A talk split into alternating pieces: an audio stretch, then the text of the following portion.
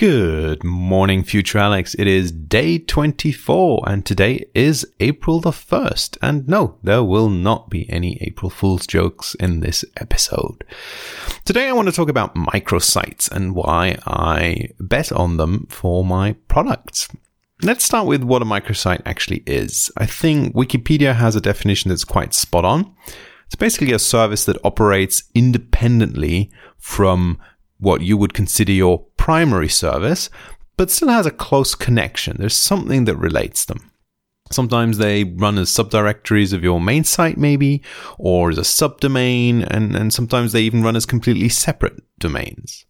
But the two things that make it a microsite, in my opinion, are one, the size, obviously. Uh, any development time should be in the range of days and not weeks depending on the size of your company, of course, but it should be negligible in comparison to the time that you've invested or that you continue to invest in your primary product or service.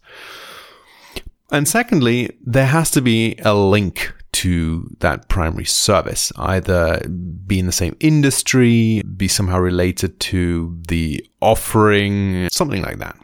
Recently, the term engineering as marketing has popped up, and it often refers to a very specific type of a larger microsite where development time is required to create them. But for me, the term microsite is much wider and can include even just a single page on your website. The key being that the microsite is not 100% dedicated to your primary service. It's sort of like a satellite service. So, why would you consider doing a microsite in the first place? Well, first and most obviously, they are marketing for your primary service. You're creating a channel that you can advertise on, you can collect email addresses, and so on. Secondly, and this is related to the first point, but you can use them as a sales lead generator. Let's say, for example, you have an blog where you interview industry experts, you introduce new products, new events, and so on. This is an easy way to expand your network because you can reach out and say, hey, would you like to be featured on this site? And once you have the connection, you may even be able to turn them into potential customers. The, the relationship's a little bit warmer than it would be originally because you've already provided some value. Thirdly, would be something I'm going to call added value harvesting. And this is something that I haven't come across as much, but I think it's just as valid. So during business development, you're often creating a lot of value for yourself for internal use. But how about offering that value externally as well in the form of a microsite?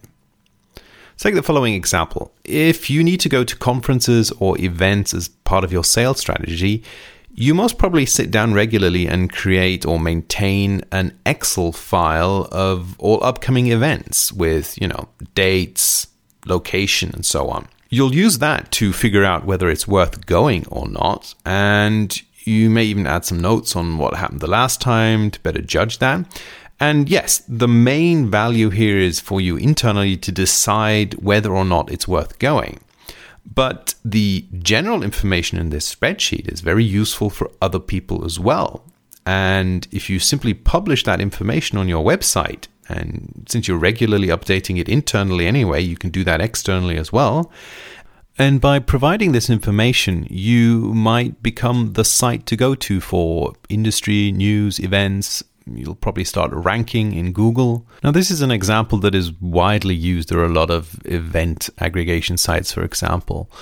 But if you're in a niche market, this may still work. Or if you can find a differentiator, you know, instead of doing all industry events, you just do industry events that cater for small businesses, for example. So, what are examples of microsites? Well, I've already mentioned the aggregator type, so anything where you're providing a database of some sort, be that industry events, new products, product reviews, uh, even news sites are possible. A subcategory of these are statistics or insights pages. So, for a music provider, they could provide the charts every month based on their listening data. For an e commerce business, similarly, you could share an annual overview of the product categories, how well they sell depending on the month, the season. This type contribute This type also lends itself well to provide the data in some form of widget that people can implement or add to their website. The failed project I mentioned last episode had a widget that displayed the daily lunch deals around a certain location that companies then used to put on their intranet sites for their employees. It was served with the data we already had and was just a simple add on to our offering. Second, the microsite could be used to provide a service that fits in before or after the main service that you're providing. So for MailMerge 365, for example, I was thinking of providing a microsite that lets you pre-process the Excel files in a certain way, which of course can be used as an input to my own service, but it provides value as it is. People could use it for other purposes.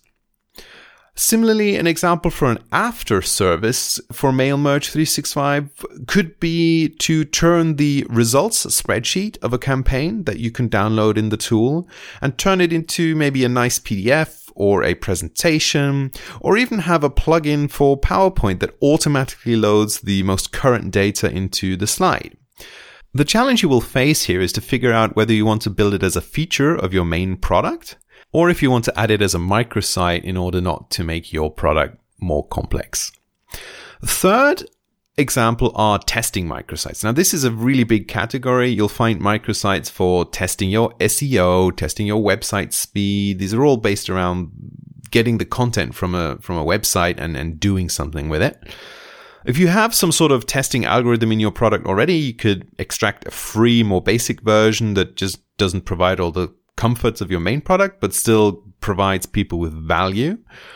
And fourth are classical marketing microsites. So think about all those little entertaining sites that you know that jump on a specific topic, such as a news cycle or a sporting event or something similar.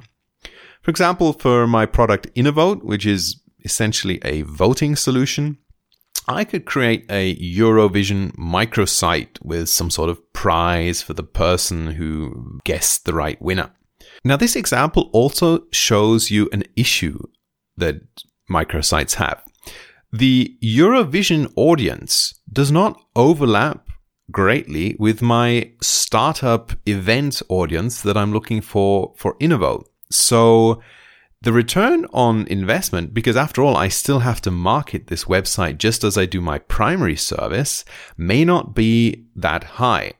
I would have to create a microsite that is much more finely tuned to the same audience that my main solution is. So, what is there to look out for when thinking about microsites? Well, first, there still needs to be a connection. As a tea fanatic myself, if I started a microsite that told you what type of tea you are after a short questionnaire, that may gain some traction. But again, the overlap with potential customers for either of my two products uh, would be rather low. Second, if the site requires regular maintenance, so this is for the category of data aggregation microsites, you ideally want it to be automatable. So the data is collected automatically, or at least it's outsourceable. So you can get someone else to follow your procedure for getting the data and inputting it into your system. And last and not least, but this applies as much to any microsite as it does to your main product, and that is release early and test, test, test. Especially if you're investing development time into the microsite, get the basic value out there with a minimum of effort and just take it from there. Taking the aggregator once again as an example, you could literally just publish your Excel file of events research on your website for people to download, maybe redacting some of the internal columns, but that already provides a lot of value for others.